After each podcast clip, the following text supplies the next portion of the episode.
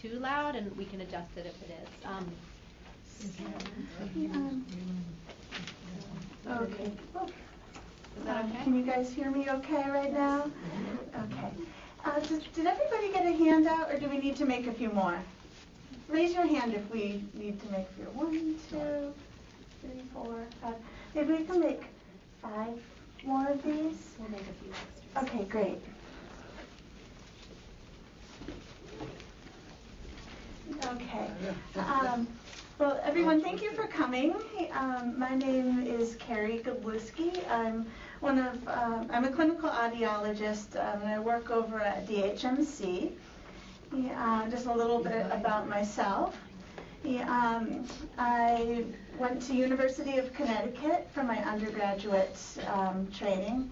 And um, from there, I um, went to Vanderbilt University out in Nashville, Tennessee, which was fun, um, for my graduate studies. And that was a four-year program. Yeah, um, and I came out with a clinical doctorate in audiology. So not a medical doctor, but um, uh, a clinical clinical specialist. Yeah, um, for audiologists, there can be master's degrees and clinical doctorates. It's transitioned over to the clinical doctorate. Um, so you might see both out there. Um, and so my job and what I um, hope to do today is to provide a little bit more information on hearing aids because I know that for a lot of individuals, it's really no, really, really hard to know what to look for, what to expect.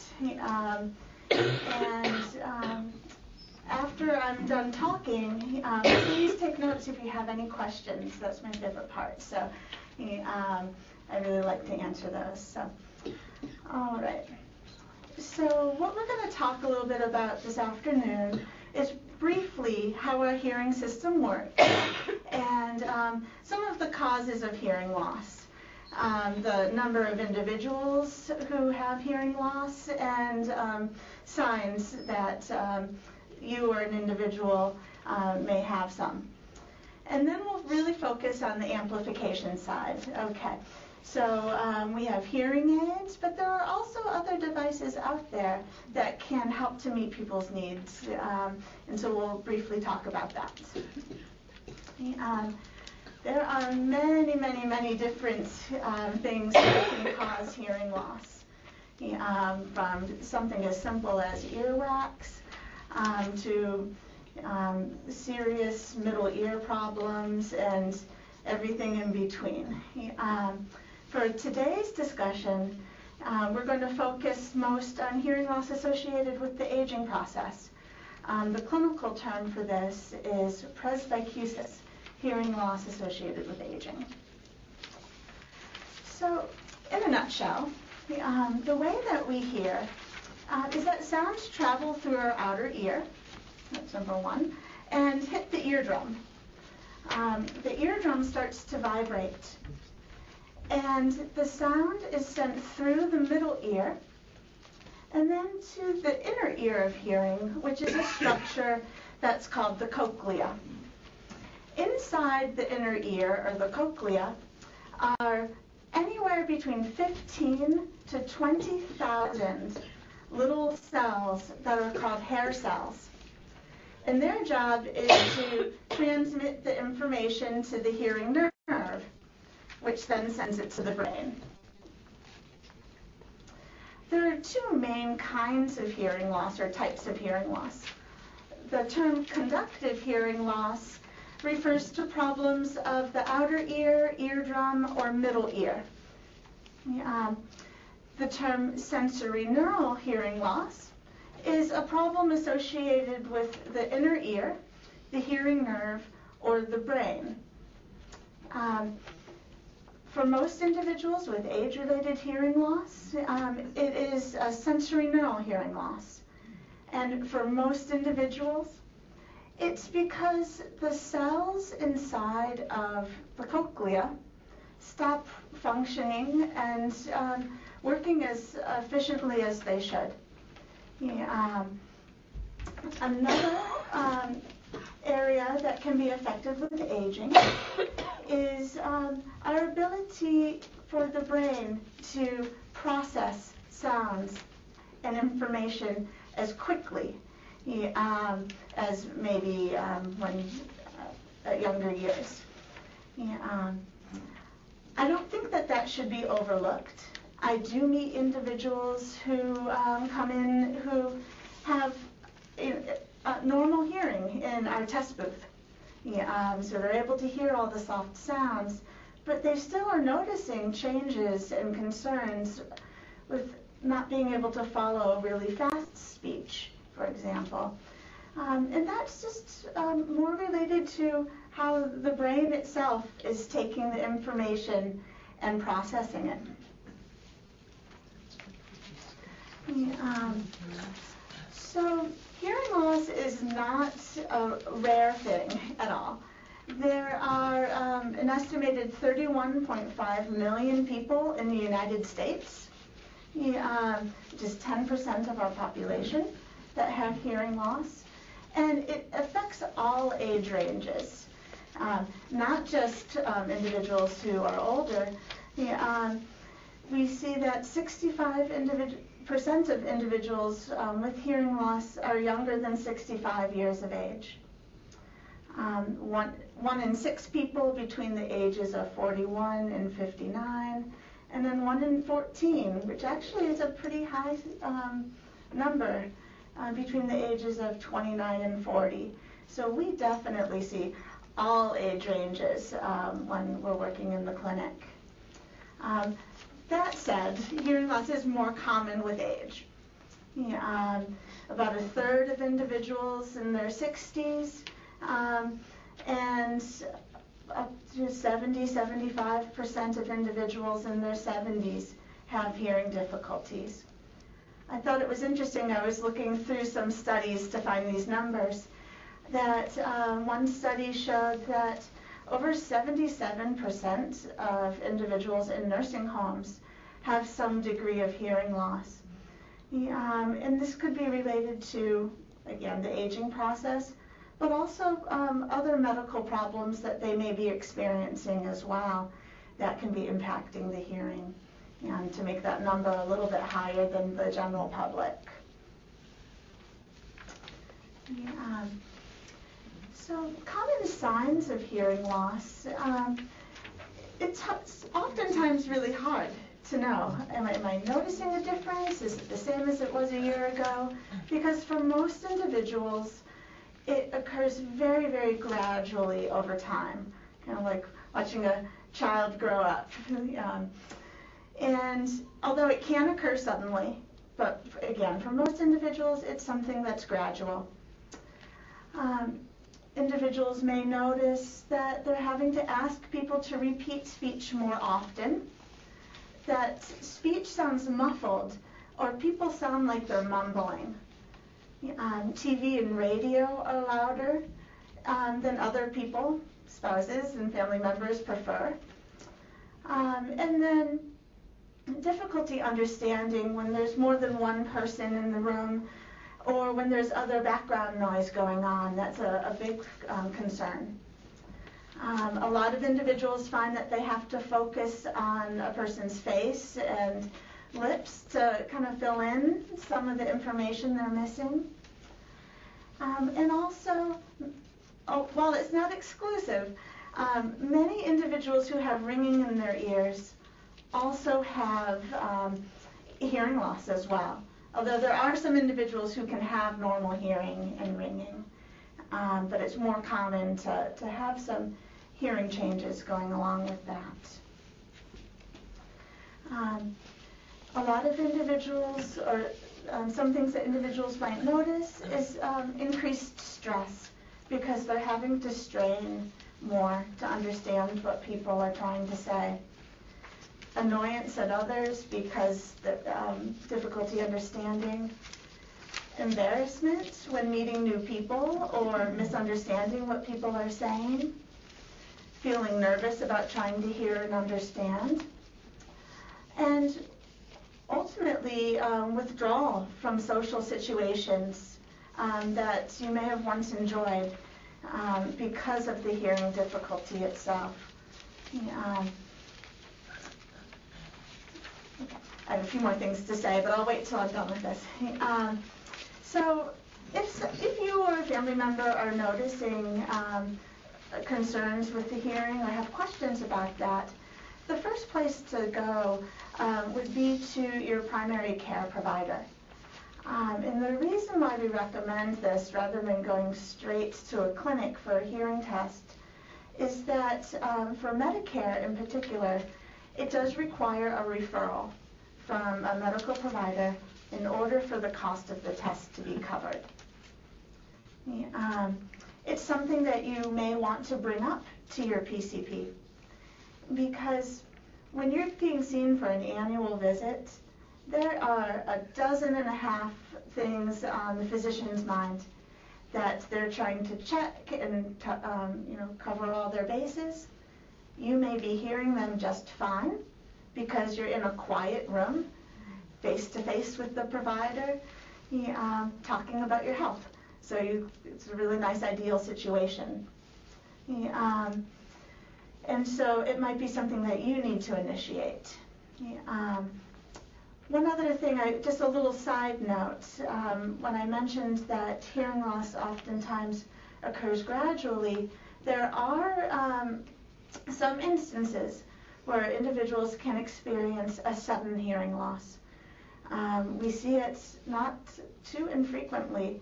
Um, it's about 1% of the population that will wake up one morning or over a period of one to two days and notice a pretty rapid decrease in their hearing. That actually is considered a medical emergency. It's the one medical emergency that we really have in audiology. And for treatment to be most successful, uh, we need to start it quickly. So if you wake up with a not being able to hear out of one ear, um, contact your doctor immediately so we can kind of get the ball rolling on um, um, what we need to do for follow-up. Um, I wanted to mention one thing. I didn't put a slide in here. I'm seeing about hearing loss um, associated with aging is that oftentimes the hearing loss will start in the high pitch or treble areas first. There are several reasons um, for that. One being is that the cells inside the inner ear that are, respons- are responsible for high pitched sounds are also the most vulnerable.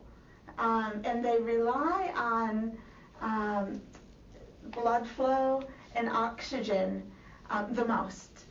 And so, oftentimes, if there are changes um, in how the cochlea is functioning, it will affect those ones first.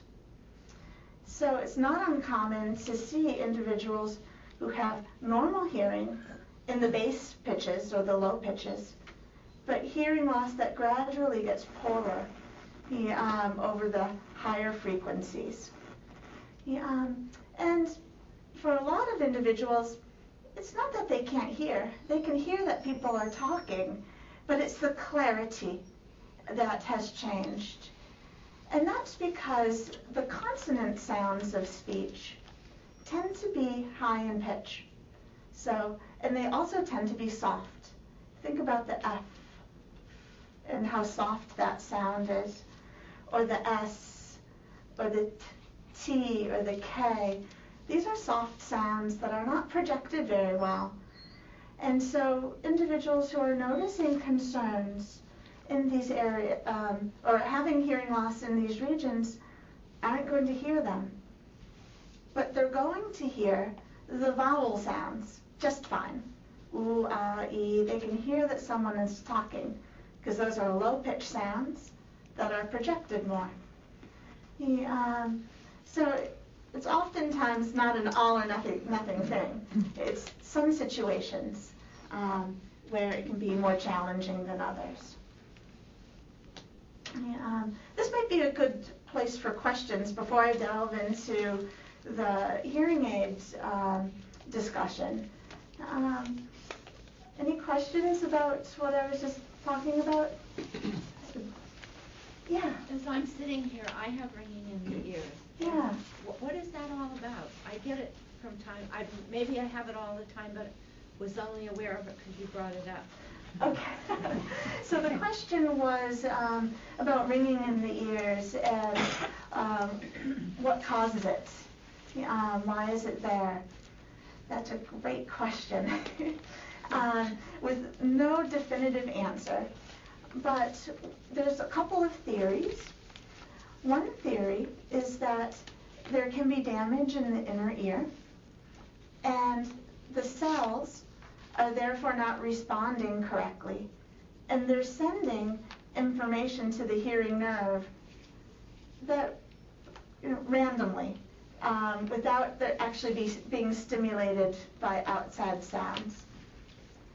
The other, pro- um, probably more common um, cause of tinnitus or tinnitus um, is changes in the brain itself. Um, I could probably talk for an hour about this, but um, a couple of theories. Um, our brain is always sending information and signals back and forth. And for individuals who have hearing loss, parts of the brain that were designed to process high pitched sounds, for example, that are no longer getting high pitched sounds, are generating a signal to compensate. Um, another theory is that there's always underlying information going on that's usually covered up by what we're hearing. Because we're missing some information, the, um, the signals are no longer covered up and are therefore processed as audible. Um, so I know that that's not um, an extremely elaborate answer to that, but um, that's one reason why we do recommend having um, uh, the hearing checked if individuals are noticing ringing in the ears. Um, and there's a, lot of things again. Uh, med- there's some medications that can cause it. Um, but for the most part, it, it has to do with changes um, with the hearing itself and the brain trying to compensate for that. Go ahead. Um, Could you recommend uh, good earplugs? Uh, I often find I go to like Dartmouth Film Society and the sound is so loud. And in my case, my husband's taken up the bagpipes in retirement. and uh, I have bought earplugs, but they don't really seem to help that much. Is there a certain brand that you would recommend? That's a good question. So the question was regarding earplugs when it's really loud at the theater or perhaps a spouse takes up a musical instrument. The, um, I can relate. Um, so there are the ones um, that they sell over the counter um, at pharmacies and drugstores, um, just the foam earplugs. The trick with those is that in order for them to be effective, they have to really get deep into the ear. So my recommendation when putting them in is to pull your ear up and back so it opens up the ear canal more and it can go in more deeply. Yeah, Um, after that, um, they do make custom hearing protectors. Um, I believe at DHMC. Now I have to think. I don't want to. Don't write this down. Um, I believe they're about fifty dollars a piece. Um, so hundred dollars where we could get. Don't write that down, really. Um, I could be wrong. It's under a hundred. Yeah, um, where we can um, either get just regular earplugs, or we can get uh, musicians' earplugs. So for individuals who want to be able to hear sounds, but just not all of it, um, they have ones that keep the frequency response flat, so that you're still hearing exactly what you might be hearing without them, but just at a lower volume. Um, so I don't, other than that, I, I don't really have a, a great recommendation. Um, Yeah. There- are, uh, some that are made that are called earplanes. Um, You can buy them at drugstores and places like that, they're very inexpensive. Okay. And I have them because when I'm flying, um, I put them in so that when I come down, I, you won't, sometimes you get that earache when you come Mhm. down from a high altitude. Oh. They're, they cost very little. And they, and I, what happens is that I can't then always understand, the person who comes down the aisle and says, would you like something to drink? I don't even hear them because I have this in. So it might be a possibility.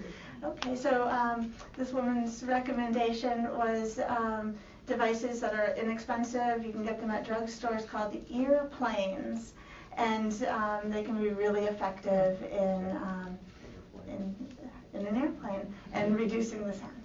Yeah, Yeah. Uh, When you mentioned the what is F and S and, and things you can't hear, uh, that's my problem. Well, you're, still- you're hitting close to home now. Yeah. Uh, I'm on my third set of hearing aids, and the sound, it magnifies, but it's not clear. Okay. It's loud, it's so loud, but it's not clear. Um, Is, is there a, a special hearing aid?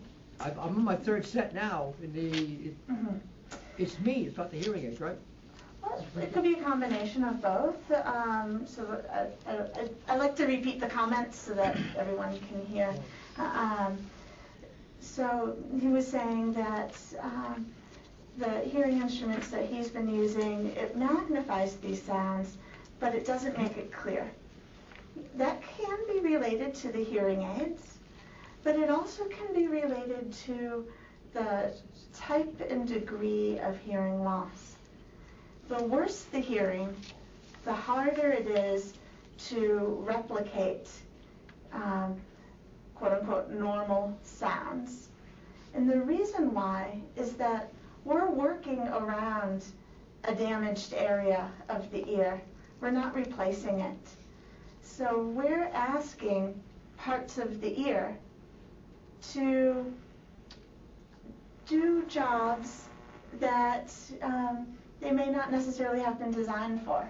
So if you're a, a cell in the inner ear that's designed to receive loud sounds and send it to the brain, and now you're all that's left, and you're being asked to process soft sounds as well, it's really tricky. My recommendation, um, you asked if it was the hearing aids, it could be. What we want to do is to check to make sure that the speech ranges are being amplified based off of your hearing test um, appropriately. Um, and it depends on the hearing aid as well. Um, but that's why it's tricky with hearing aids, is that um, we're still working with a damaged system um, and trying to get it to, to do all the jobs of a normal ear. Um, so I'm going to move on to hearing aids a little bit. Um, this is my favorite thing. I, I really enjoy working with hearing aids. Yeah, um, so um, one estimate is that um, 27 million people in the United States, um, I don't know if that's in the United States, I think it's the United States, can benefit from hearing aids, um, but only 6 million um, have them. Um, another statistic is that about 20% of individuals who need a hearing aid based off of their hearing test actually have one. Um, there are um, several studies out there that individuals who go um, without sound for long periods of time um, have um, higher incidences of depression, anxiety, and in some cases, of course, it's um, dependent on the individual, paranoia. If you're living in a silent world and are feeling isolated, um, it can definitely have psychological effects as well. Um, so, why don't more people have hearing aids? The number one reported reason is cost. Um, and then also the negative reports um, from other hearing aid users. Um, not liking the, you know, um, the size, hearing aids whistling, um, volume not being comfortable, not helping in background noise. And I, I'm going to address all of these things. Uh, one thing that I think is really interesting is that in Great Britain, where um, it's um, uh, what do they call it, a socialized healthcare system, where they do have um, hearing aid coverage, you think they don't have to pay for it, so everyone who needs one should have one, right? Yeah, um, it's still closer to 20 to 30, 33 percent. Yeah, um, so that can't be the only reason.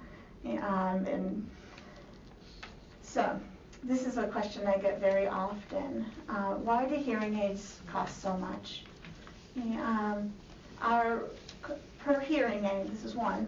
Um, at DHMC, our prices range from $900 a piece to $3,300 a piece.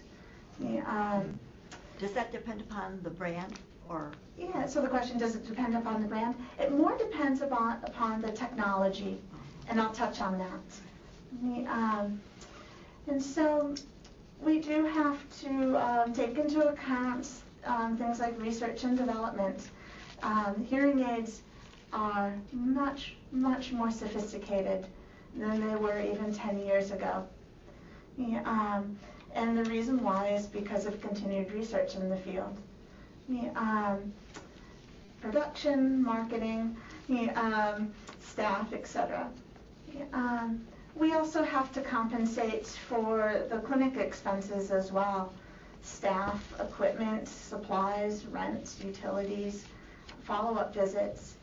Um, that said, um, as a general group, we feel that hearing aids are too expensive. Um, it makes us angry when we see marketing to audiologists that um, you know doesn't necessarily need to be. We don't need to go on a trip to to Hawaii to learn about a new product, and that's actually not something we can do. So, um, and there really, really should be efforts made um, on the part of the manufacturers to bring down the costs without compromising quality. Yeah, um, so just a, another couple words on cost. Um, Medicare, unfortunately, does not cover hearing aids or hearing aid related expenses. Um, that's short and sweet, unfortunately. Um, we have seen some changes in New Hampshire for commercial um, insurances.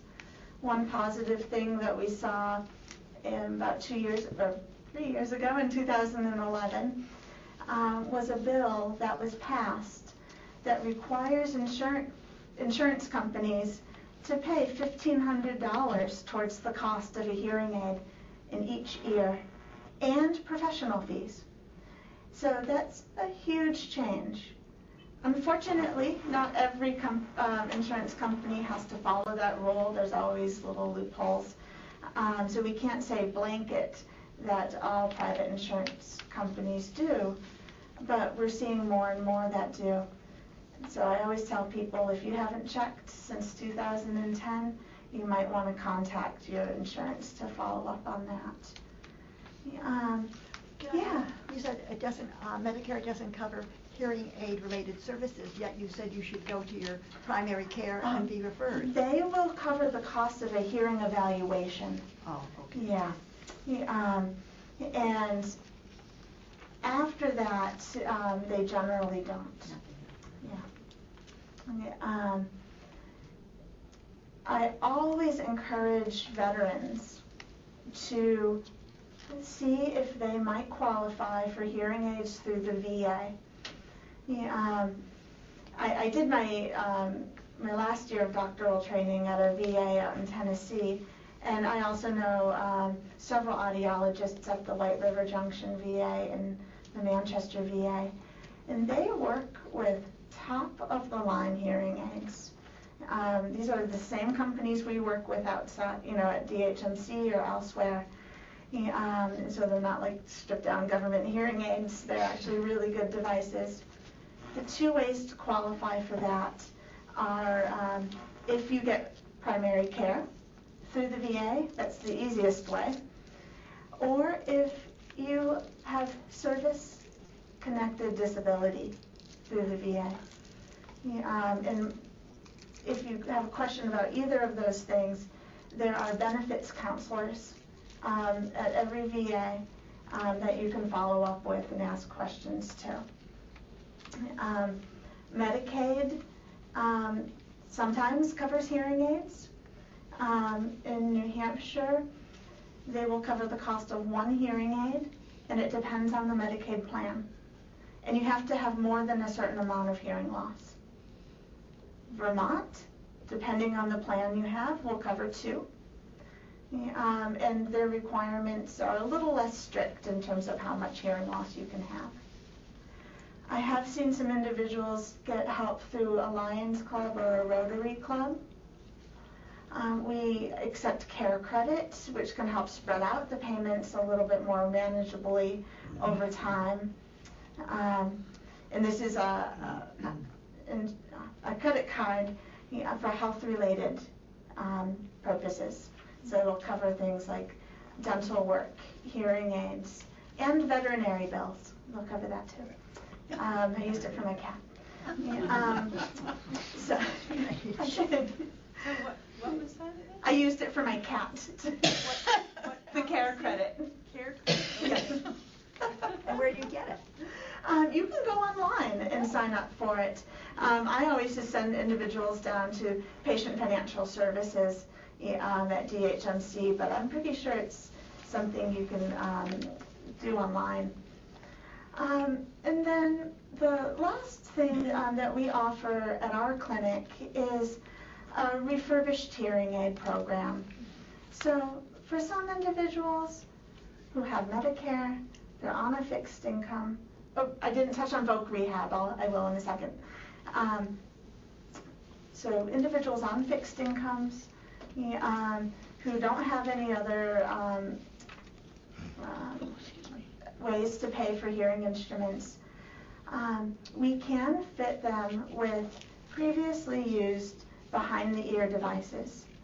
Um, so what we do is we accept any hearing aid that's donated to our clinic, whether it be from 1965 or an in-the-ear hearing aid that's custom for someone else. Um, we can send it to um, a hearing aid, manufacturer that repairs hearing aids, and they use them for parts. And then we get points so that we can buy much better refurbished hearing aids um, that we can actually fit individuals with. And then we also take hearing aids if they are, you know, 2005 or 2003, 2004 or better technology. Yeah, um, we can absolutely use them. Um, so again, this is financially based, but um, I really hate to hear that someone is, you know, really suffering because of significant hearing loss and cost is the number one limiting thing. Um, I would still encourage them to come to the clinic and we can see if there's something we can help with. Vocational rehabilitation um, is a program that is within each state. Um, I'll talk a little bit about New Hampshire's, where um, Voc Rehab exists to help individuals who need things in order to do their jobs most effectively, whether that be glasses that they can't afford or hearing aids. Um, it can be part-time work or it can be individuals who are not working but are seeking employment. And we work with them very closely um, and frequently um, for individuals who are employed or meet those other criteria. Um, and they can cover up to the full amount of the hearing aids. It is financially based, however, you don't have to be at the poverty line to qualify. Um, I've seen middle income individuals qualify for 50% coverage for hearing aids um, and, and whatnot. So I always encourage individuals to contact Voc Rehab. There's Voc Rehab in Vermont. Um, it's a long story I don't want to delve into.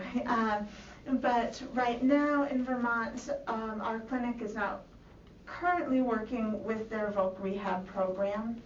Um, nevertheless, um, I would very much encourage individuals to, um, to contact, um, a provider at Voc Rehab if they have questions. Okay, so now I'm gonna get into more of the costs, um, discussion of why some hearing aids cost more than others.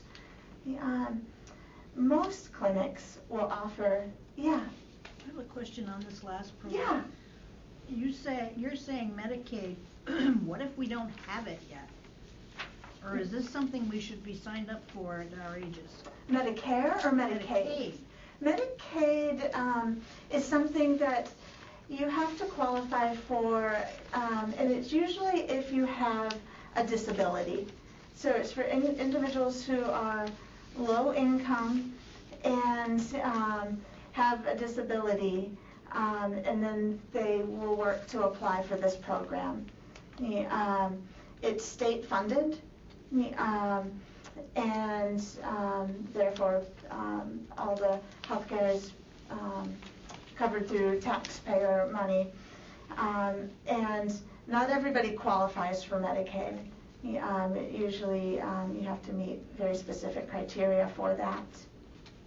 Yeah. So, It's been recommended.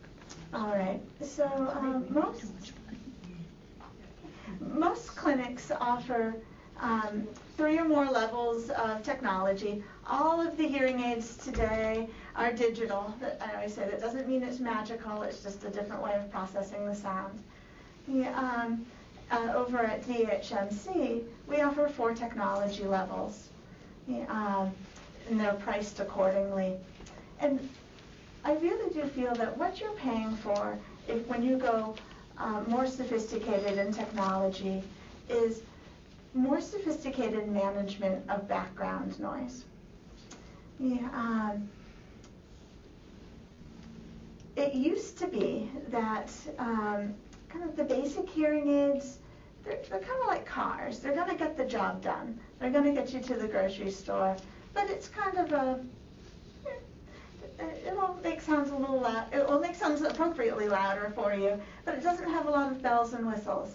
If you want to cut down sounds from behind you, you would just press a button to do that at the basic technology level.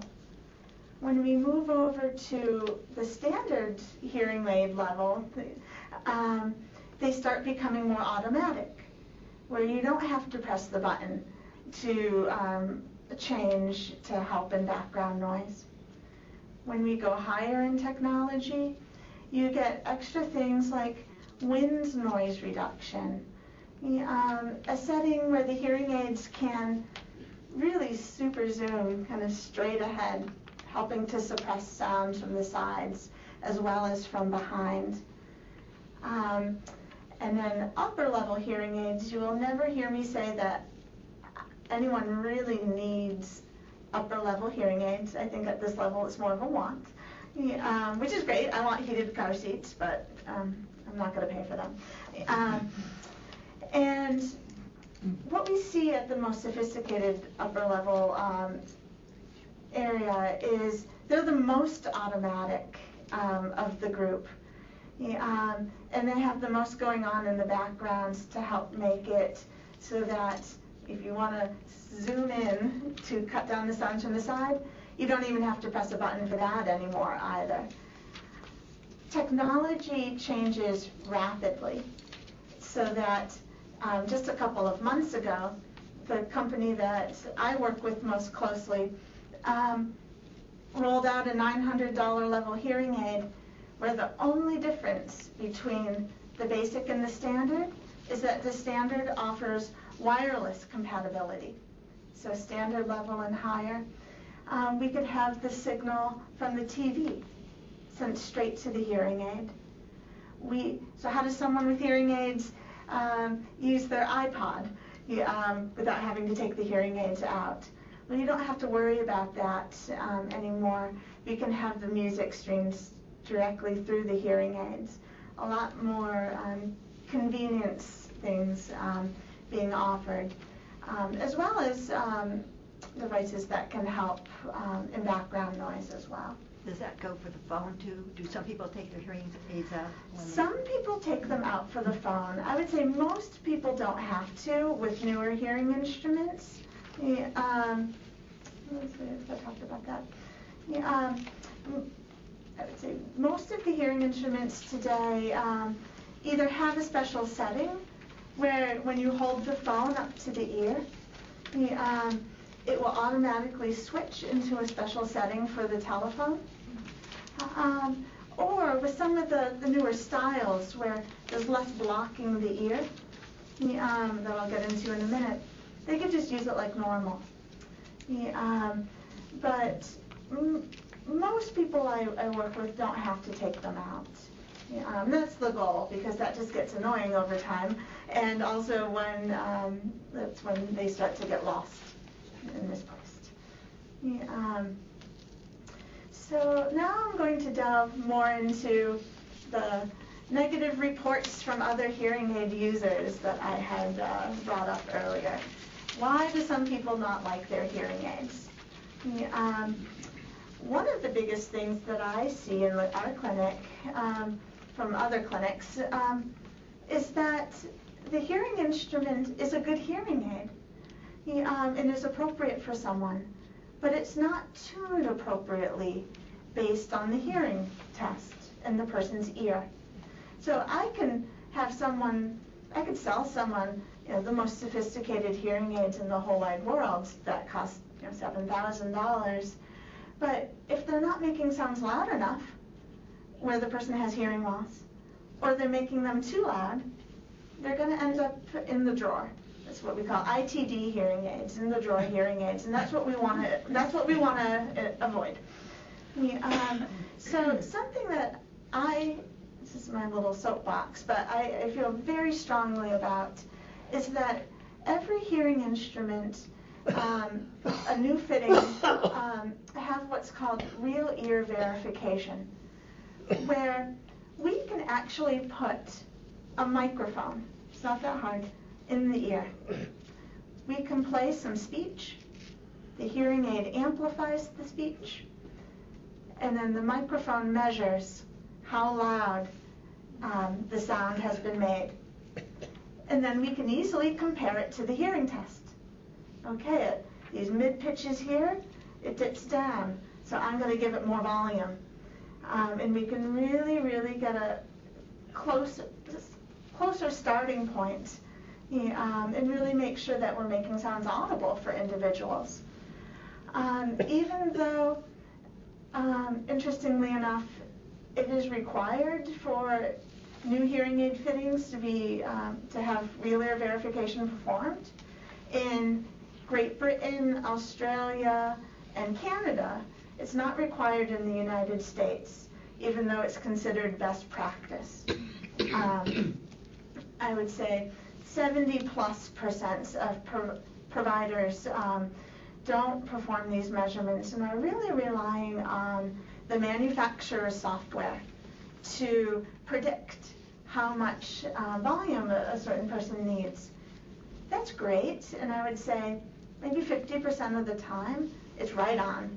Yeah, um, but if someone has a small ear or a large ear or an ear that's had surgery on it or an ear that has a sharp bend, um, to the ear canal, that absolutely will affect the acoustics and the sound waves that are coming out of the hearing aid and ultimately what you're hearing at the level of the eardrum and beyond.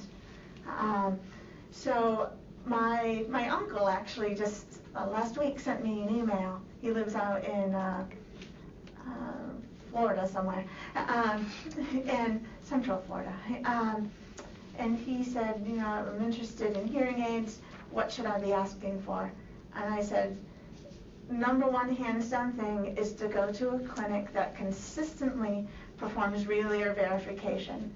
And it will tell you that you're, you know, that the hearing aid's doing what it should be doing, but also tell you a little bit more about the provider um, being very conscientious about um, certain things. Okay. Nevertheless, not every single one of my patients is 100% happy all the time, and that's because of other things. The, um, limited benefit due to the severity or degree of hearing loss. Um, like I had mentioned earlier, hearing aids can't repair the damage that has occurred inside the cochlea. Uh, we have to use the cells that are working um, and ask them to do a little bit more work. Um, and that's why um, we were we're never going to restore hearing to a, a normal hearing range. Sometimes people ask me, well, how does my hearing with a hearing aid compare to a normal hearing person, uh, you know, a normal hearing person? Um, it doesn't. Um, even someone with the highest end, top of the line technology, who has, you know, mild sloping to moderate hearing loss, um, is still, you know, we could have the best fit, highest end technology hearing aid, and they're still going to be at a disadvantage compared to a normal hearing individual. Yeah, um, so that that can be um, very disappointing for some people. Yeah, um, speech understanding and background noise yeah, um, can continue to be challenging with hearing aids. Um, they're not, hearing aids are much better now um, than they ever used to be at managing um, sounds other than just giving them volume. Yeah, um, and? Most people tell me that they hear better in background noise with their hearing aids than without. I'd say 10, 15 years ago, that definitely was not the case. Um, and that's where we've seen some of these technology advances. Yeah, um, nevertheless, it's still not an easy listening situation for many people. Um, but perhaps better, so um, depending on the person and the situations that he or she finds themselves in, or um, the restaurant they're in, the acoustics. Uh, um, I've been in some restaurants in the Upper Valley that are acoustic nightmares, I say. Yeah, um, it's tough. Yeah, um, and so um, there's a lot of these factors. Um, unrealistic expectations. Um, I just said this. Uh, we want improved hearing, um, not normal hearing. If you see a provider who is telling you that you need a top of the line hearing aid and it will fix all your problems and background noise, I would be, I, I would raise an eyebrow. Um, because they're aids, it's just that, it's in the name. Um, and they may help, but, um, and, and top of the line hearing aids are great, but they're still not perfect. Another huge thing is that it takes time for the brain to adjust to hearing sounds again. So hearing loss occurs gradually for many individuals over time, especially, um, and it can start occurring in the high pitches first. So by the time someone comes to see me, it's often been 10 to 20 years since they've heard high-pitched sounds. So I'm fitting a hearing instrument. I make sure high-pitched sounds are made audible again. And the brain is like, what the heck is that? It's really apparent and very noticeable because it's different.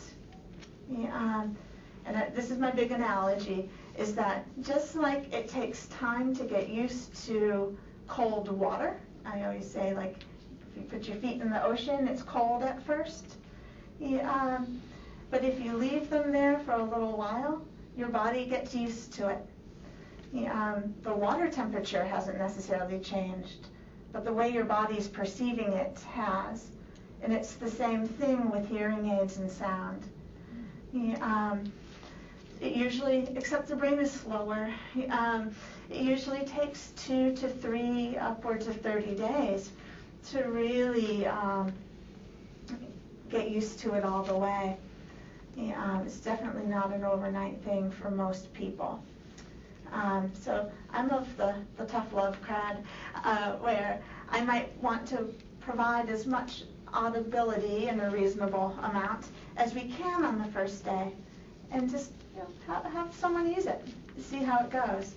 I'll say half the people will come back and say everything's pretty good. Uh, in terms of high pitch volume, do we need to tweak that, or, you know, low pitch volume, whatnot. Uh, half the people will say sounds are still too sharp. And then I'll go ahead and make some adjustments, knowing that we've given the brain some time to do its work as well. Um, so I would say hearing aids have to be have to make speech audible. I would say successful fitting is when we make speech audible for individuals in a way that's comfortable to them. So I can give you the loudest hearing aid in the world and make everything audible, but you'll hate it because it won't be comfortable. And on the extreme flip side, I could program it to a way that sounds perfect to you, and it might not be much different than what you came in hearing with. And so it's a compromise. Um, with newer hearing instruments, generally, we're not seeing problems um, with whistling or feedback. Yeah, um, it certainly can depend on a, a, person's degree of hearing loss, but that's not something that I would expect most individuals um, to have problems with nowadays. Having to fiddle with a lot of switches and buttons um, and volume controls. Um, 10 years ago, buttons were great. You, um, you press the button, it cuts down sounds from behind you, very helpful in background noise. Yeah, um, today, most hearing aids do it automatically, so you just want to let it be. Um, they're more sophisticated at knowing the difference between soft, medium, and loud sounds. Um, I can remember back in the 90s, you know, people turning the volume of their hearing aid up to hear someone who might be soft-spoken and then you know someone louder comes in the room and then they have to turn it down. And that's because the hearing aids didn't know the difference between soft and loud. It just gave the same amount of volume to everything. um, well, we know that most people with hearing loss need help with soft sounds, not necessarily the loud ones. And so they will give different amounts of amplification um, differently depending on how loud the sound is in the environment. Um, and I already touched on the background noise. Ah, technology, technology is always changing. Yeah, I was thinking of cell phones and I found that of uh, Zach Morris on Saved by the Bell. Um, and, you know, 15 years, we saw huge changes in computer technology, cell phone technology, and hearing aid technology as well. Yeah. Um, and I, you know, so I was thinking, if it was 2002, and I had a mild to moderate hearing loss, um, you know, not not very severe, but not perfect. Know, what would I recommend? Um, well, in 2002, I would recommend the one on the right, um, the behind the ear hearing aid. Yeah, um, we could have also done in the ear, but I'm just comparing behind the ear right now. Yeah, um, and um, that was a hearing aid that was pretty popular back then. Um, the one on the left is one that I'm working a lot with right now for the same exact degree of hearing loss. And um, people who 10, 12 years ago, we were telling hearing aids won't help you. Your hearing is too good and a hearing aid will be more of an annoyance than of a help. Completely um, 180 degrees different.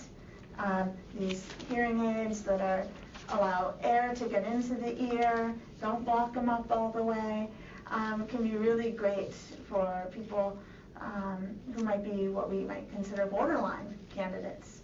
Um, so I just took a picture of that in my ear. Uh, those are the same two hearing aids. Um, I know.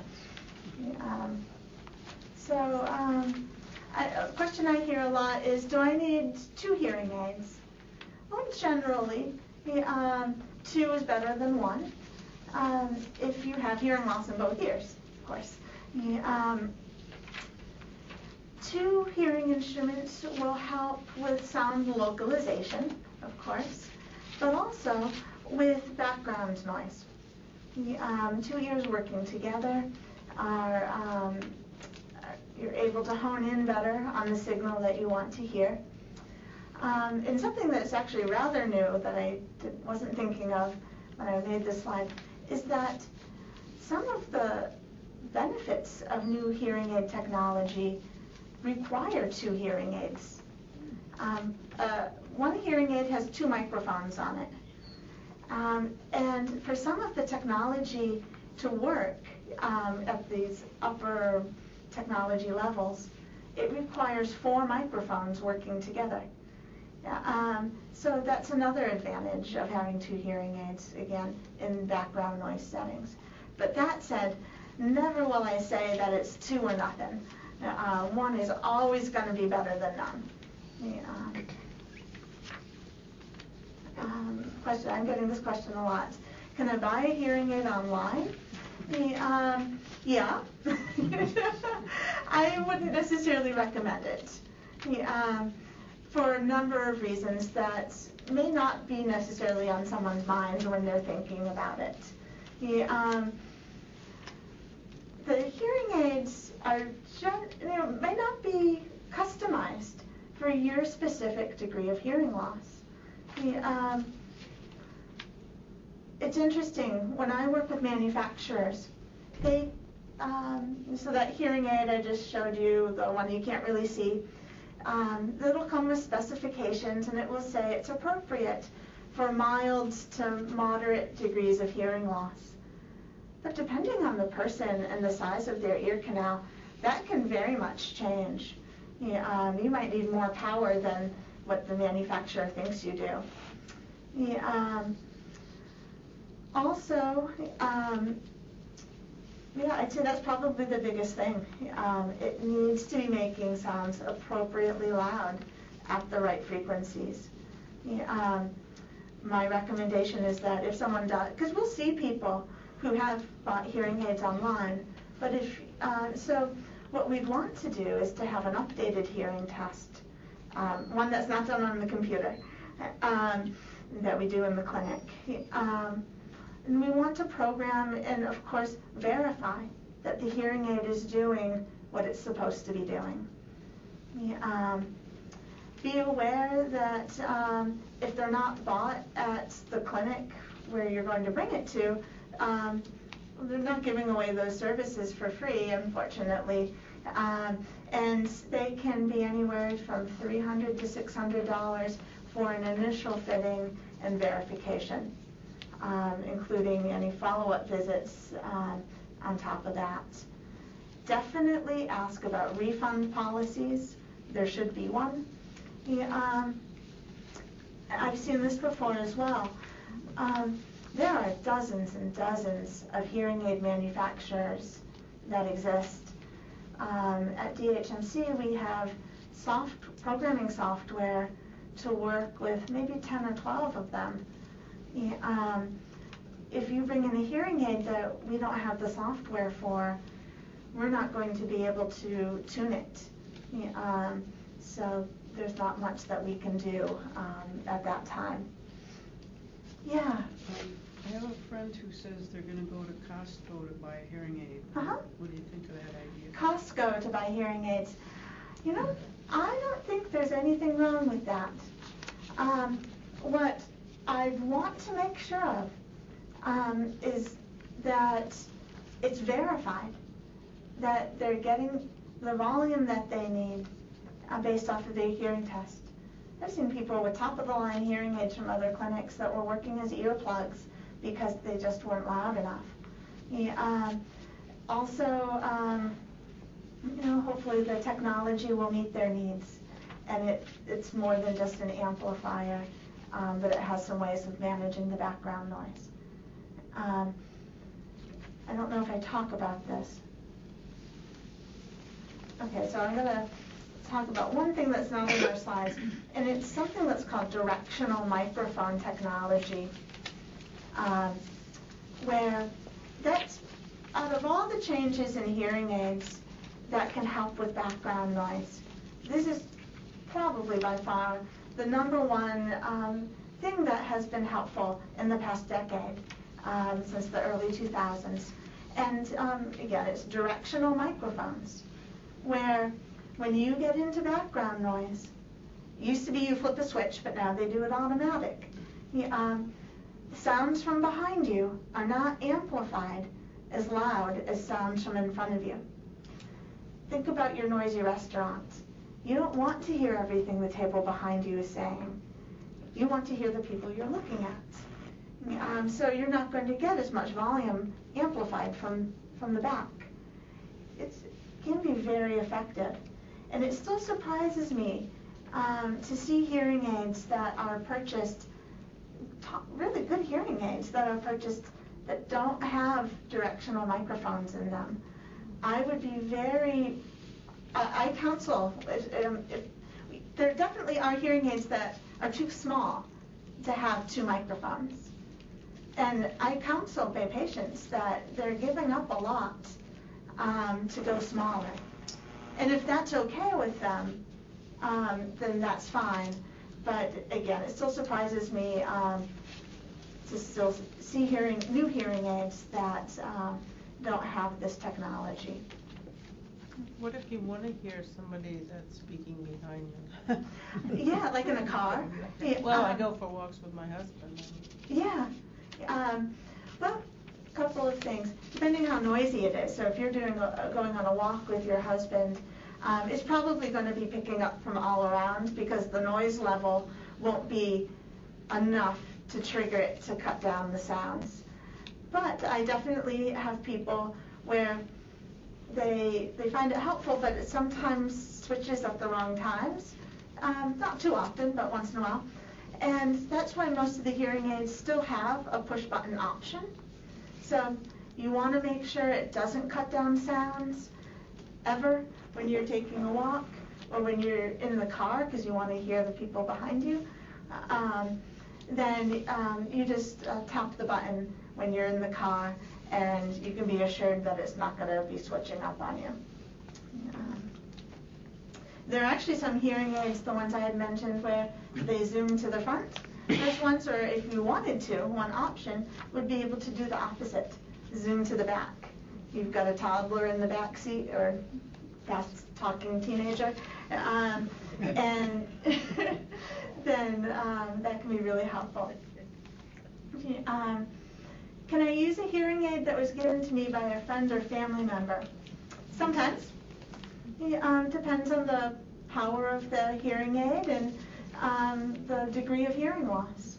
He, um, generally, what we'll see is that we'll need a new ear mold if it's not um, uh, a real open, thin tube hearing aid that we can use um, without an ear mold. For, to teach individuals about using the hearing aids, to do, do the initial fitting, um, it's $400. Yeah, um, and then we would need an updated hearing test. Yeah, uh, but we're more than happy to do it. Um, for in-the-ear hearing aids, um, most of the time they're shaped specific for the ear that they were fit with. Yeah, um, so it won't be comfortable in anybody else's ear.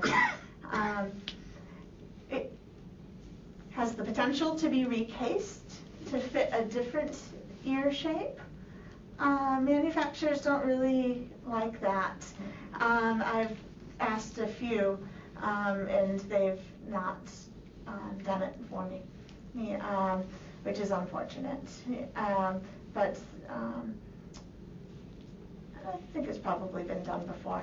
But uh, we could uh, take a look at it. Uh, my friend or family member has a very small hearing aid. Can I get one like that? Yeah, um, maybe. Uh, it depends on how much hearing loss you have. The more hearing loss someone has, the more power we have to give to make the sound louder. We have to take these soft sounds and really power them louder.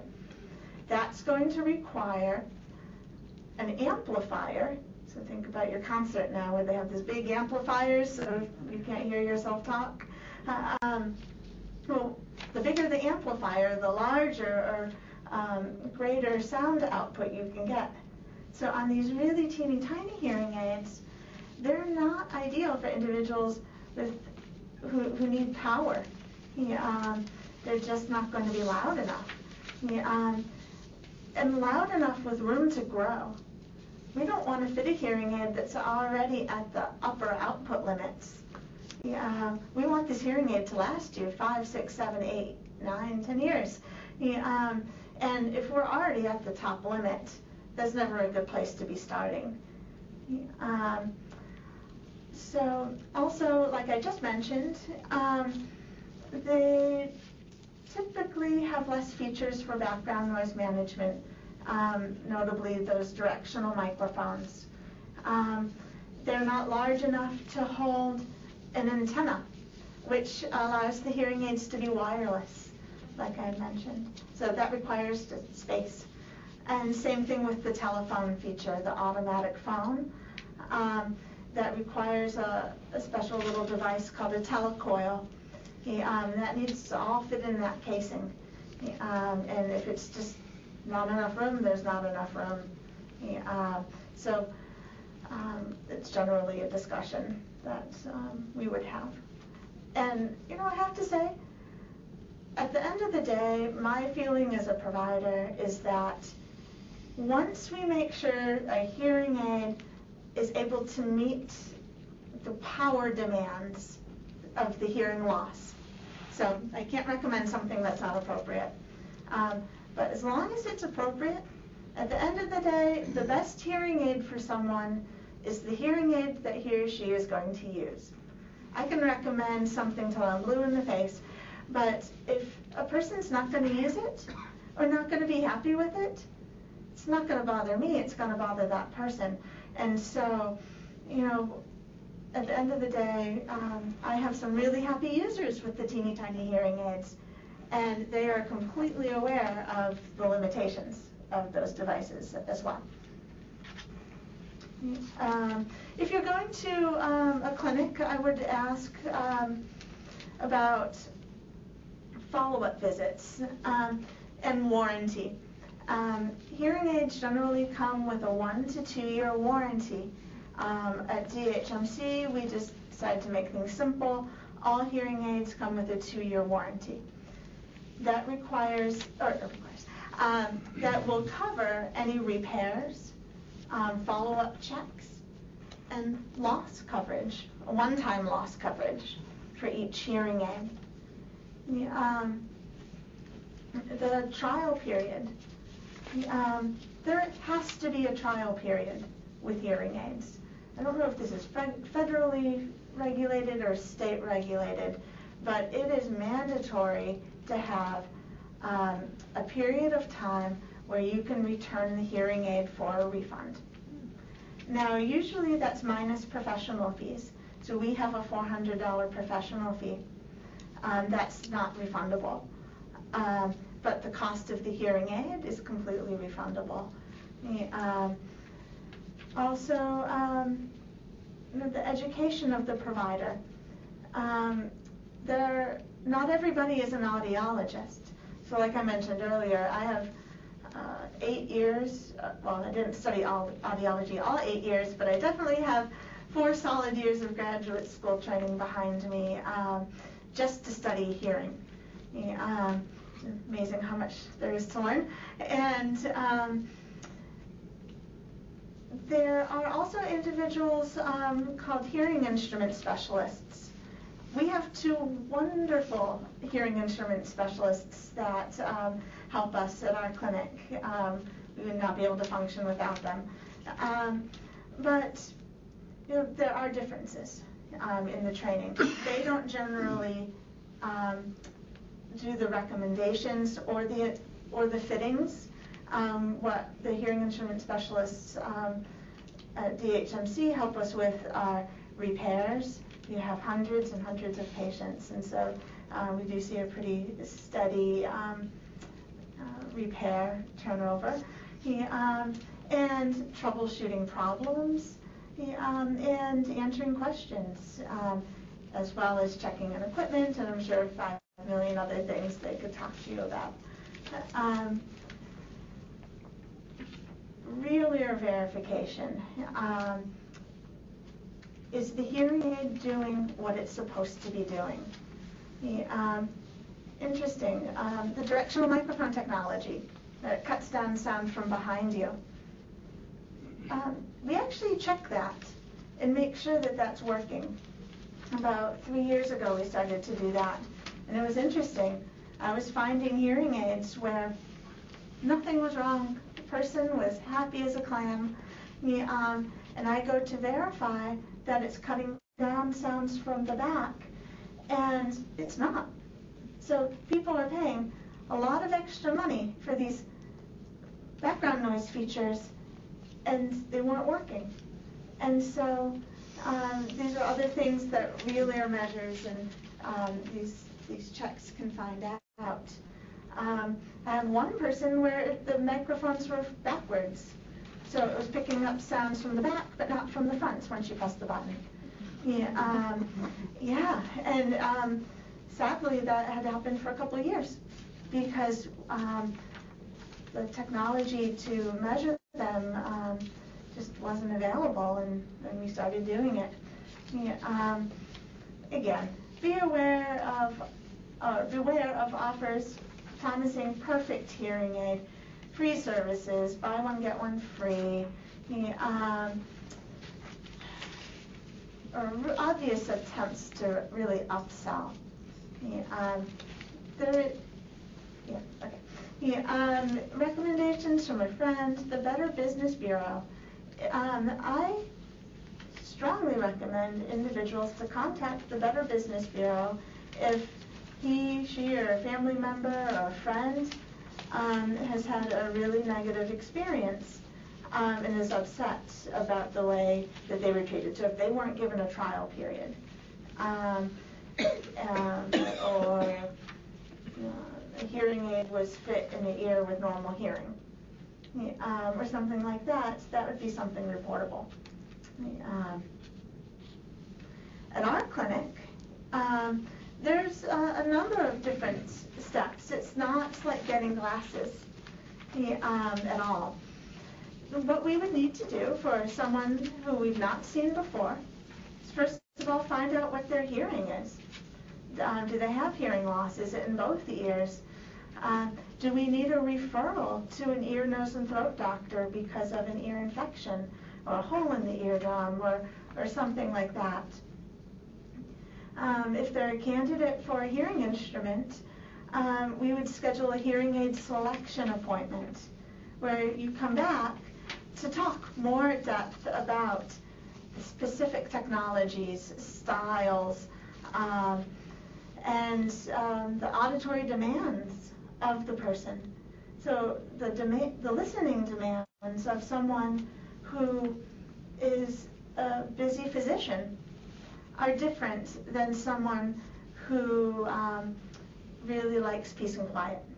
Yeah, um, and there's no, I don't think it's necessary if you are not in background noise much. I have people who, you know, just say, I'm an introvert. My husband and I live in the woods. We like our quiet lifestyle, um, but um, I, I'm usually not going to recommend the top of the line hearing aid because those are the ones that have more management for background noise. Um, but we'll talk about all that.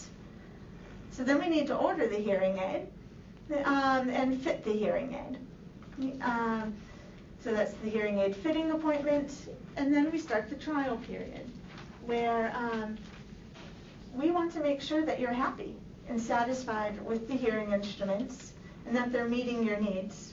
And if they're not, then we have an opportunity to do something before you're, you have to take them home and keep them forever. You, um, I always tell people I'd much rather people, you know, go on a cruise than have four thousand dollars worth of hearing aids in their drawer. Actually, I'd or more rather them have hearing aids that are in their ears and that are helping them. But um, you know, we don't want to end up in that situation. So we have a trial period where we can either refund the cost of the hearing aid or try something different. Okay, we tried the in the ear there were some problems there. Well, let's try the behind the ear and see if that um, is fixed. Um, How long is your trial period? our trial period is 30 days. So we have a pre-scheduled follow-up visit about two weeks after the hearing aid fitting. And it's the audiologist's discretion if uh, we want to extend the trial period beyond 30 days. Um, We can extend it. I would never say to someone, well, you need to decide by Tuesday or, or it's over.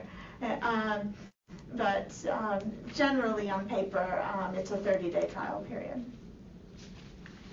Okay, it's a very small slide.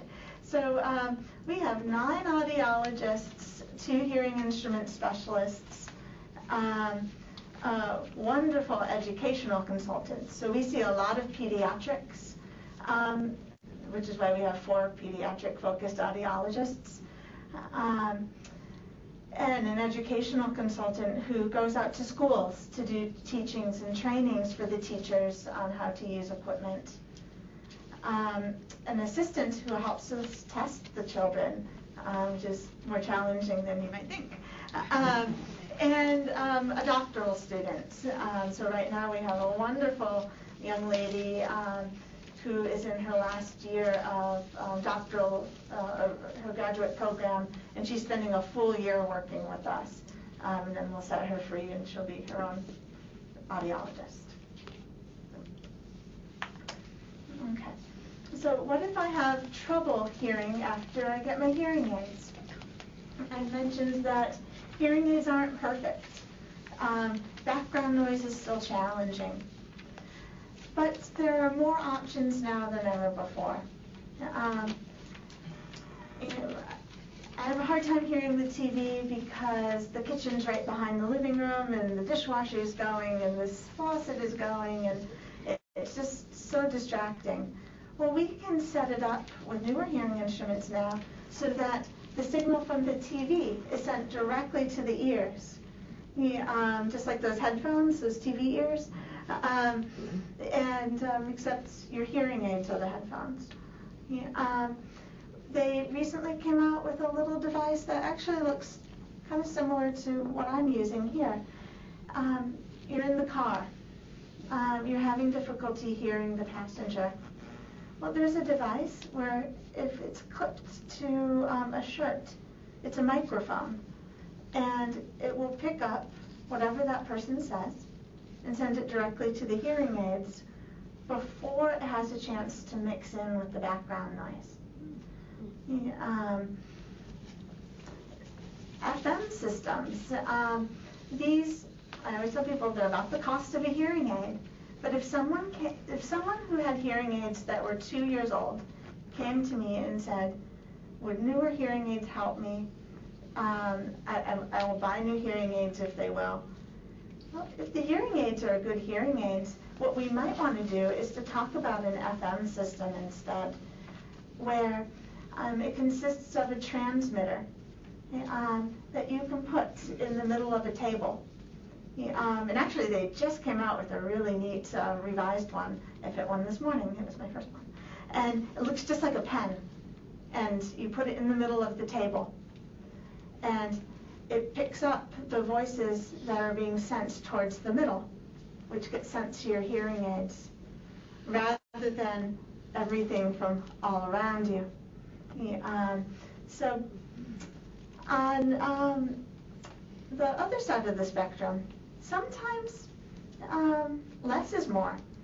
Yeah, um, where we have assisted listening devices like personal amplifiers, um, one, ones that are similar to what we have on the table here. I've had people come to me um, who have uh, a relative in the hospital.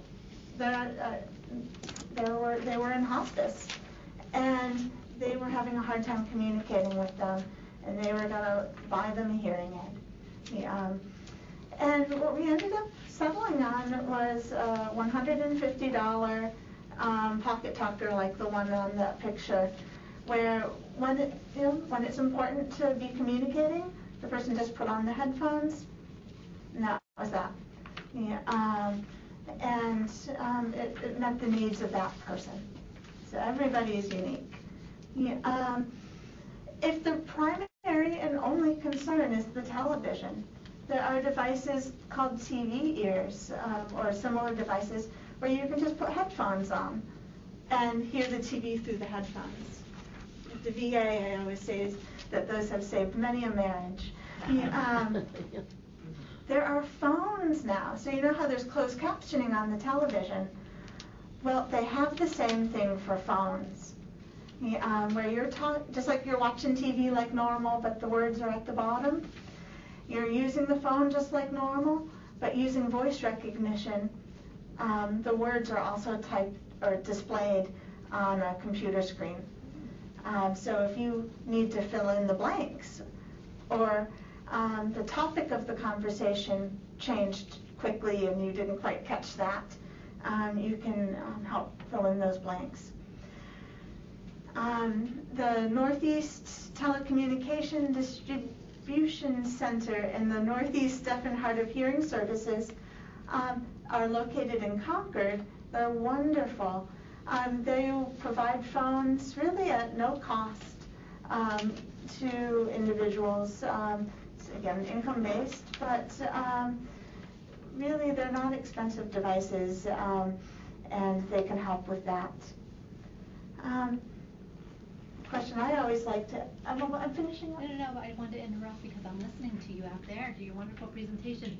And, um, some of the devices that you've been talking about, Uh-huh. the last couple slides, the representatives from Oh, these perfect. organizations are out front, so you all can, um, see the equipment that you've been mentioning, try it out. Yeah, something that concerns me um, is uh, I'm scared of fire. Yeah, that's my thing. Um, and I wonder, and I bring up to my patients, if you were sleeping alone and it was 3 a.m. in the morning, would you, and you didn't have your hearing aids in, would the smoke detector that's in your house wake you out of a sound sleep? Some patients will tell me, oh yeah, I could hear it. But will it wake them out of a sound sleep without having to rely on um, a spouse or a partner? There are amplified um, smoke and carbon monoxide detectors, and there's also lower pitch ones. Like I mentioned, hearing loss oftentimes um, affects higher pitches more than lower pitches. Not always, but often. But smoke detectors are high in pitch. So they make ones where it's the same thing, but it's just a lower pitch amplifier or ringer. Um, my advice would ask the individuals out here uh, today and to look on the internet. Just type in smoke detectors for hearing loss or something like that. Okay, Just checking to see. Um, so we would probably talk to you, or we will, about um, ways to help prevent repair problems with hearing aids. Um, hearing aids are small computers that you're wearing in your ear many hours a day, exposed to lots of different elements. We can't make them too rugged and sturdy. I've had people say, well, they can make computers that don't break, um, you know, and all this stuff. But, well, if we protected a hearing aid like we can protect some computers, it would be so big no one would wear it. So there has to be a compromise. And um, moisture management is a huge thing. Yeah, um, and moisture can affect microphones, it can um, affect the amplifiers and the internal electronics. Um, and so um, something as simple as storing them in a, um, a container with grains of rice that absorb moisture. Um, we actually provide little desiccant beads that help absorb moisture. Yeah, um, I'd say creating a routine to avoid loss, um, routine cleaning. Yeah, um, there are extended warranty options. Hearing aids last on average of five to ten years. Um, people ask me why. Well, uh, it's kind of like a car. When it gets over 200,000 miles, you can keep driving it usually. He, um, it's not going to blow up as soon as it gets to 200,000 miles, and neither will a hearing aid when it gets to eight years old. He, um, but what we might see are higher rates of repairs. He, um, and then usually, you know, it's eight years out, we're sitting down and I'm having to tell someone that their hearing aid needs repair again. Takes three weeks to get back. Yeah, um, and that technology has changed.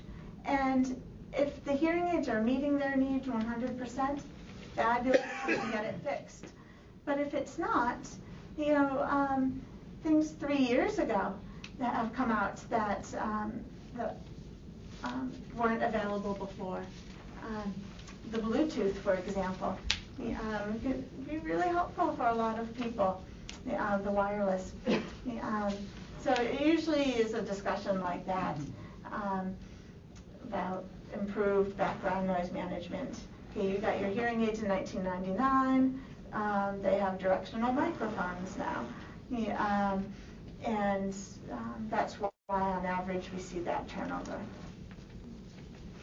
So, a few things I'm just going to touch on because everybody's different and unique, and so are their hearing losses.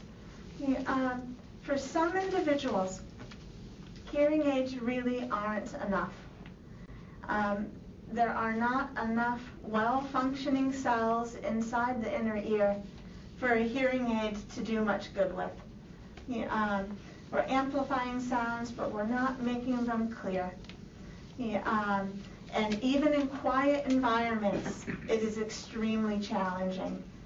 Um, these are generally individuals with severe and profound hearing losses. Um, and there's a surgery um, called a cochlear implant um, that can um, occur that we work with at um, DHMC has changed lives. Um, people who used to not want to go out and do anything because it was just too frustrating. Yeah, um, now we're able to hear better and, um, and participate better than they used to. Is this a Medicare covered procedure? Yes, this is for individuals with, uh, who are not able to follow quiet speech, or speech in quiet. The, um, so um, we have strict guidelines for this.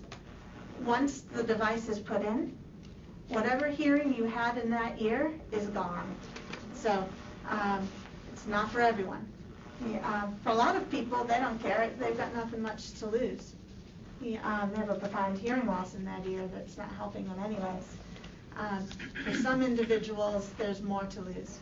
And so, um, it's, um, just because a hearing aid isn't helping anymore doesn't mean it's over and that the game's over. Um, just as I like to let people know that if their hearing loss is progressive, very rarely are we against a wall where there's nothing else left that we have to discuss. There's usually um, a lot of options um, that we can continue to explore. Single-sided deafness, um, individuals who can hear well from one ear, um, but not the other. Um, there are a number of devices that are available now. Um, a couple are surgical, one is non-surgical. Um, and they've improved dramatically over the years, where we can, say my left ear is bad, um, we can take the signal on the left side and have it sent over to a hearing aid in the right ear, or um, using a surgical technique, we could vibrate the bone. um, on the left side of the head, there's a little microphone, picks up the sound, is an imperceptible vibration, and it causes the ear on the other side to respond, and that's how the signal gets there. So um, there's definitely more options. Ten years ago, the, all three of these devices, um, well, it's two of them that require surgery, one that doesn't.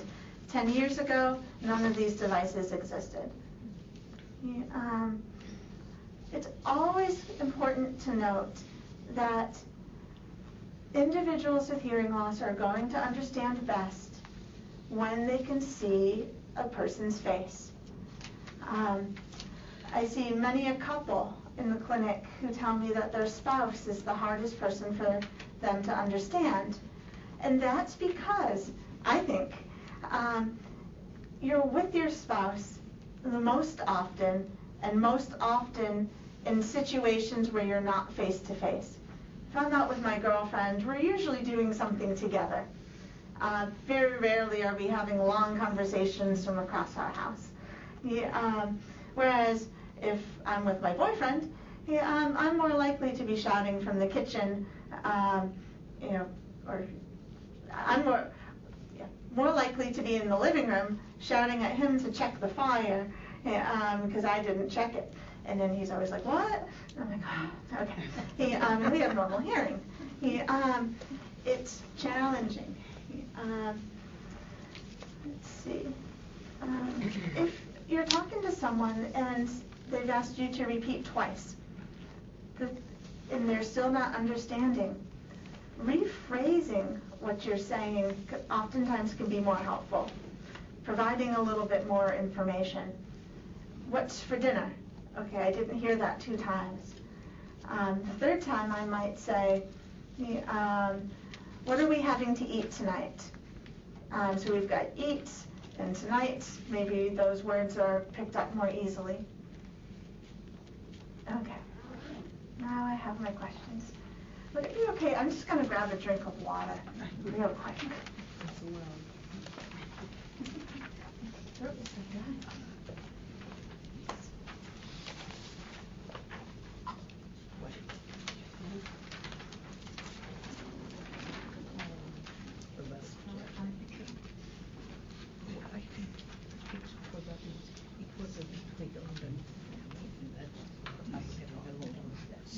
Okay.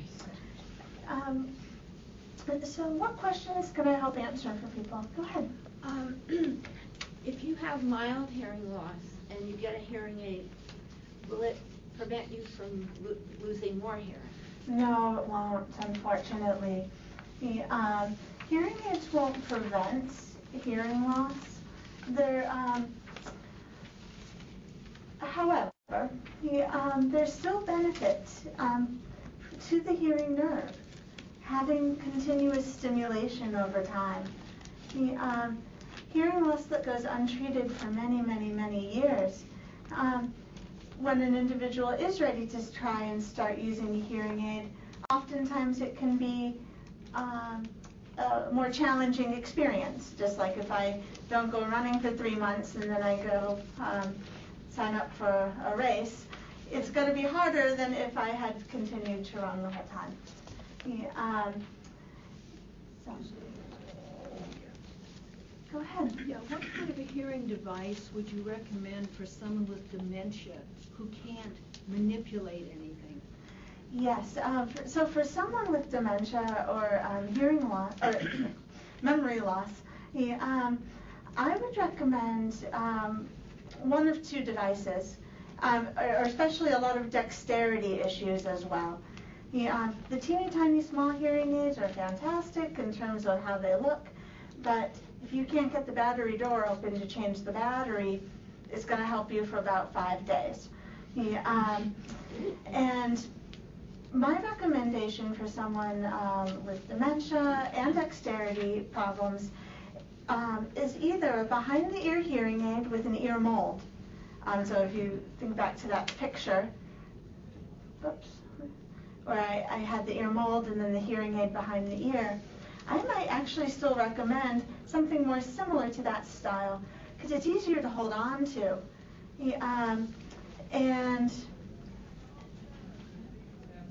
so it's easier to hold on to, it's easier to manipulate. And then I would definitely recommend something that was as automatic as possible. We don't want to have to tell people, when you get into background noise, all you have to do is to press the button. Because I will tell you, at least half the people I work with never remember what the button did. What does this button do? Oh, I don't remember. So, yeah, um, yeah. You mentioned early um, marketing, and that's what really annoys me about this whole industry. It, it's a bunch of uh, attractive young women trying to get you to the shop and give, tell you all the money you're going to save. And uh, I can't understand why, with the increases in technology, the decreasing cost of computers and all of this, these things are so highly uh, expensive. Uh, Mhm. It, it just seems to me as though it's an industry in collusion. Mm-hmm. And now we're getting articles in the Valley News and other places about some new miracle hearing aids. And these are not advertisements per se, but there's somebody in Bangladesh or something that's got some new kind of a device that for two hundred and fifty dollars, it's ninety-nine percent as good as some five thousand dollar thing. And I don't believe that either. So Mhm. I don't know which way to jump. I mean, it's, it's just a whole bunch of nonsense out there. That's It- it- why I was hoping um, that uh, uh, trying to do more talks like this can perhaps provide individuals with more information um, so you, you feel like you can make a more informed decision. Um, again, we don't have a whole lot of control over the costs. If I could reduce the costs, um, I, I definitely would. That said, I will say, um, you know, six months ago, the nine hundred dollar hearing aids that I was talking about, the, um, where you have to press the button to make it do something. They have released, a, rolled out a new um, device where it's almost exactly the same as a hearing aid that's seven hundred dollars more expensive. So my hope is that the manufacturers will continue to help provide less expensive options um, for individuals. Um, it is very frustrating as someone in the healthcare field. Um, I don't consider myself to be a a hearing aid dispenser as much as I do a clinician. Um, my job is to, to help people, not to sell them something. Um, and it's very hard for me to see um, some of the marketing and um, some, you know, of the of what the manufacturers um, will offer, uh, you know, clinicians that we're not allowed to take, and I would never. But um, you know, I think that there should be rules against that. Um, but I think perhaps if individuals, um, yeah, I, I- don't have a great answer for your question, uh, or for your, your concerns, other than, um, just trying to make people better aware of what they're getting and what, um, what they should be looking for. Yeah, go ahead. Um, One question I have, after listening to you, I'm going to get a new hearing aid, Mhm. and I seem to sense that you feel there should be no need for buttons to control the Well, most of the time. So, um, for most hearing aids, I like the set it and forget it, where you put it in and you let it be and you go on with your life. However, for most hearing aids that I order, I do have a button on it that gives us options. So if someone came back and they told me the hearing instrument is perfect in every situation, but when I go to the theater, it's still really challenging. Then the button starts to give you options. Yeah, that's what I have with this. Yeah, yeah. Um, so it's not something where all day long you're pressing it. Now you're in background noise. Now you're not. Now you're watching TV. Now you're not. Um, it's more for those more specialized situations that um, I save the button for. So that there should be an optimal volume and you shouldn't have to change Right. it. Right. So. I, I did ask for that, and an information sheet that came from Mayo Clinic Uh-huh. said specifically, be sure to get one that you can adjust the volume. Mhm. So, Yeah, um, it depends on what year that um, that brochure was made. well, Um, and it mails. Two years ago. Okay. Um, so she um, was reading information at the Mayo Clinic that said be sure to get one where you can adjust the volume. Um, we definitely want one where there is room for volume changing. Yeah, um, whether it be if you come back to the clinic and we need to change it to be a little bit louder. We never want to be at the top end of anything. Yeah, um, and actually, some people I work with really, really like the volume controls. It doesn't mean that we can't have it, um, at all, Yeah. so. And I, Oh, go ahead. the other question I have is with the blue, Bluetooth Uh-huh. sort of thing for television, or radio, when that's in use, is it getting the sound before it goes through the TV? Because the, the TVs themselves apparently cause distortion in sound. Right. And Bose has something that Yeah. quite expensive. That's a good question that I am gonna be honest, I don't know the answer to. Because- Usually, um, there are devices that can be plugged into the TV, um, and it would be like plugging, you know, headphones into a TV or That just something. increases the sound that's already there. Okay. And it Because might my depend on the, it might depend on the TV as well, I don't really know, but I could try to find out. Well.